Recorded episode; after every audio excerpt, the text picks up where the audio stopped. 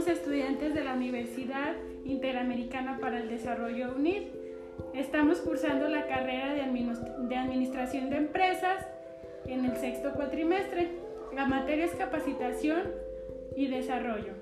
El equipo está conformado por Berta Elizabeth González Cornejo, Fátima Peña de Santos y su servidora, Dulce María Delgado. El profesor que nos está impartiendo la materia es el licenciado José Eduardo Elías Romo. A continuación trataremos el tema de la importancia de la evaluación y el seguimiento en el proceso de la capacitación. Esto permite conocer el alcance de la capacitación y también consiste en la recopilación de la información a medida de que va avanzando el proyecto. A continuación le cederé la palabra a mi compañera Fátima. El seguimiento de la capacitación tiene como finalidad conocer el nivel de transferencia de conocimiento, habilidades y actitudes desarrolladas en la capacitación. La evaluación formativa es el proceso mediante el cual se evalúa la capacitación en la fase experimental. Permite comprobar si la estrategia o enfoque global de aprendizaje, los objetivos de aprendizaje, los métodos, las técnicas y materiales previstos para la sección de capacitación que han diseñado efectivamente lo más idóneos para lograr con éxito el objetivo. La razón principal para realizar la evaluación formativa es determinar, estando aún más la fase desarrollada, si hay fallos en la información o en el programa de capacitación. A continuación le, cederé la palabra a mi compañera Elizabeth. Buenas tardes. Yo les hablaré este del seguimiento, lo que implica principalmente. Entre las razones que justifican realizar la evaluación formativa de la sesión de capacitación, cabe citar lo siguiente. Primero que nada, mejora la aceptación de las diferentes partes interesadas. También sirve para fomentar las relaciones con las partes interesadas, los expertos y los especialistas en la materia. También nos ayuda a garantizar la inclusión de la perspectiva de los participantes. Ahora les vamos a explicar lo que a través del seguimiento y la evaluación se puede hacer y esto lo va a explicar mi compañera Dulce. A través del seguimiento y la evaluación se puede revisar el progreso, eh, también se puede identificar problemas en la planificación o en la puesta en práctica eh, hacer ajustes de modo que tengas más posibilidades de generar un cambio, mm, establecimiento de indicadores de eficiencia y, efectividad e impacto. También se puede hacer recopilación de información y registro de la información y analizar la información. Este, también empleo la información para mantener la administración al día y también llevar a cabo durante las sesiones de capacitación y se, y se suele hacer a diario. A continuación, mi compañera Fátima les dará los siguientes puntos.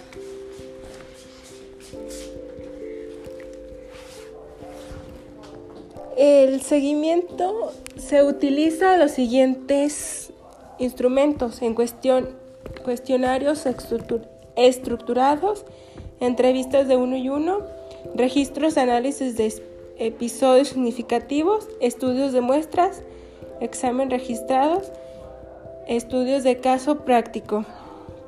A continuación seguirá mi compañera Eli.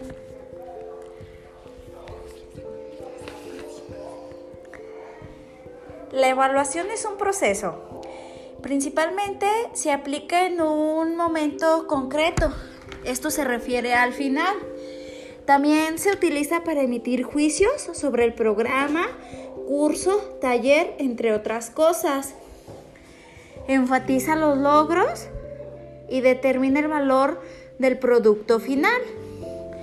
Les hablaremos de los diferentes tipos de evaluación. Está la evaluación sumativa o final, la evaluación formativa en tiempo real, en tiempo real, que están basados en un modelo circular de evaluación educativa aplicada a la capacitación laboral dentro de la fase de evaluación sistemática, la cual se lleva a cabo en cuatro etapas para lograr una mejora continua a, largo, a lo largo de todo el programa de capacitación. Eh, las siguientes etapas las mencionará este, mi compañera. ¿Por qué evaluar? Yo creo que principalmente para, para valorar la organización y selección de los contenidos de aprendizaje. También mantener, mantenernos motivados, que es muy importante. Yo también creo que valorar la, la organización y seleccionar de los contenidos de aprendizaje también es un punto de suma importancia. Mejora nuestra, nuestra eficacia y responsabilización y responsabilizarnos. También este mantenemos motivados a, al equipo. Por último, concluiremos lo que es el tema.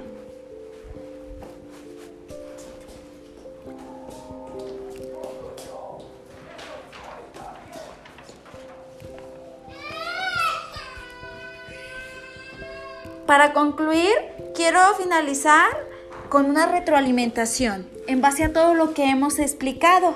Este permite analizar la situación actual de la organización, los fines que busca lograr y sobre todo los compromisos y responsabilidades que competen a la Fundación de Capacitación con referencia al quehacer global dentro del centro de trabajo. Con esto concluimos nuestro tema que tiene que ver este, con el seguimiento de evaluación. Gracias.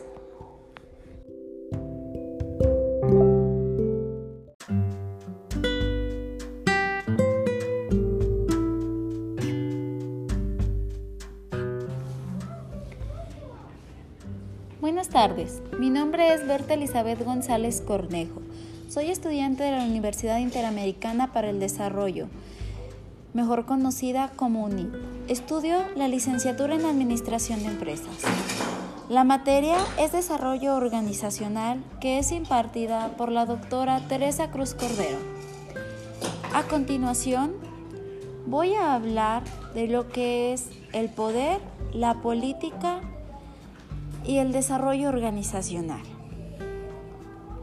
Primero que nada, la política empresarial desempeña un papel fundamental en el logro de los objetivos organizacionales, debido a que se rige y enmarca los límites aceptables de la implementación de cambios y transformación requeridos para la implementación de procesos del desarrollo organizacional.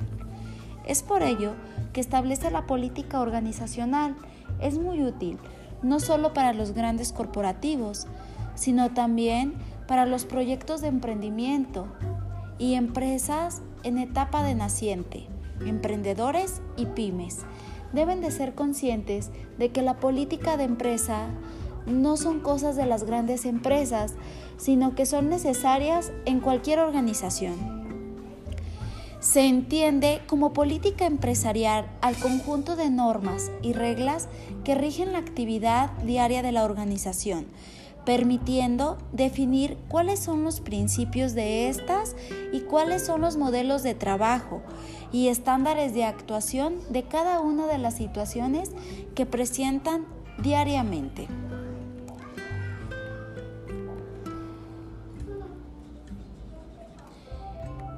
La política organizacional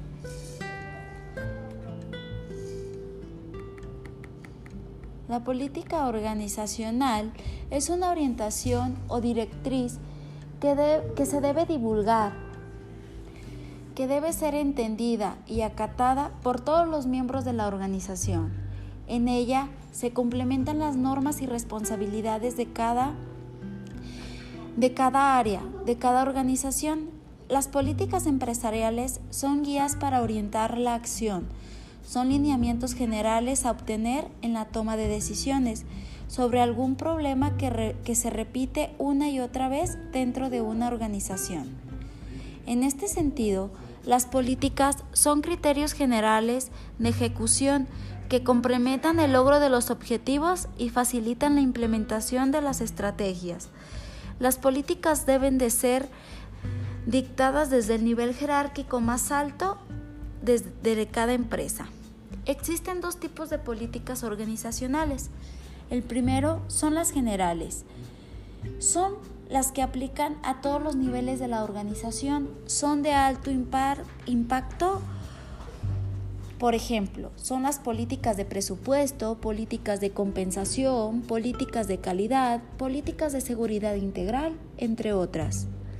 También existe la política específica. Son las que aplican a determinados procesos, están delimitadas por su alcance. Por ejemplo, política de ventas, política de compras, políticas de seguridad informática, políticas de inventario, entre otras. Existe el modelo de implementación que está basado en cuatro fases. La fase número uno es el, es el, desarrollo y diseño de la política, en la cual se complementa desde la necesidad, definición hasta su redacción. La fase número dos, validación y aprobación de la política. Se procede a realizar las revisiones y ajustes requeridos. Para su propósito, y para su aprobación por parte de los involucrados. La fase número 3 es la divulgación a todos los niveles de la organización.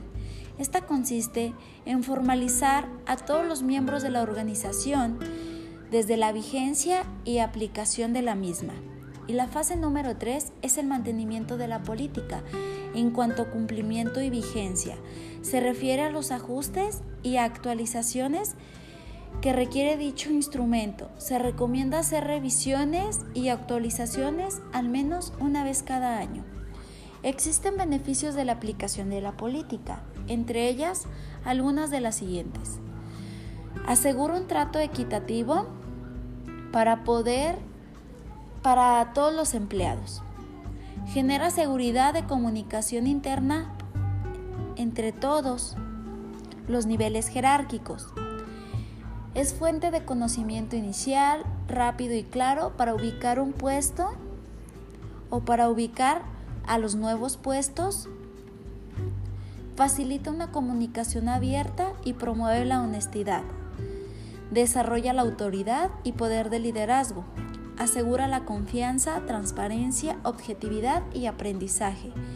Son indispensables para una adecuada delegación de autoridad refleja la imagen de la empresa y deben ajustarse a tiempo.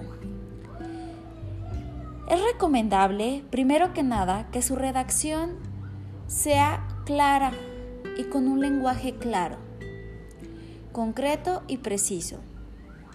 También la política es parte esencial de la vida organizacional de una empresa, por lo cual su letra no debe de ser muerta. ¿A qué me refiero? A que se debe definir, aplicar y cumplir.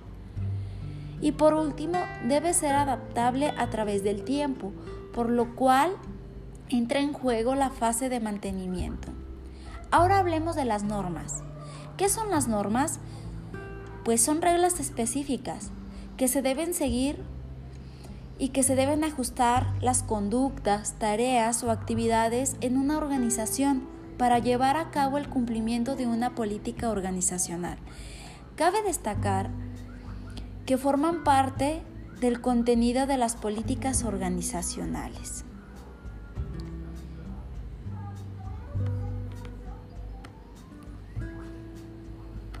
Ahora vamos a hablar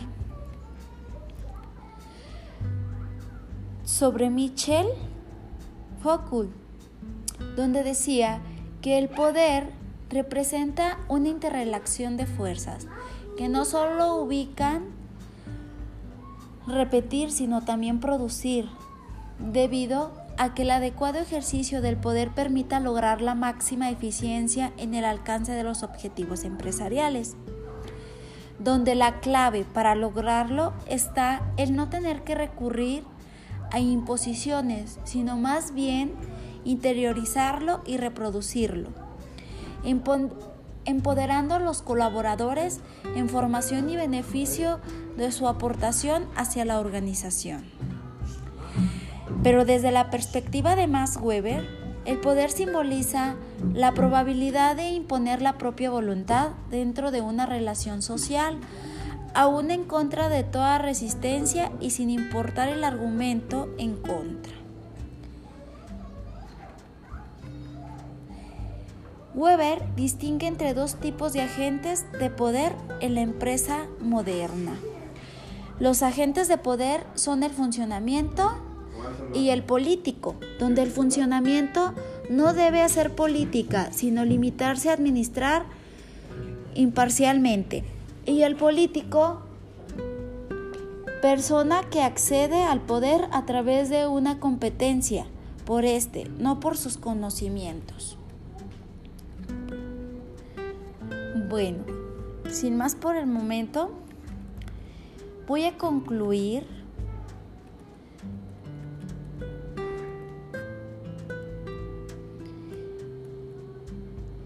comentando que las organizaciones se han adaptado a una filosofía que busca dejar de concentrar el poder únicamente en los altos mandos directivos, sino otorgar poder a sus colaboradores a través de, una de un facultamiento para asumir responsabilidades y toma de decisiones respecto a las actividades desempeñadas en su puesto de trabajo. Es así como surge el empoderamiento, bueno, sin más por el momento, agradezco su atención.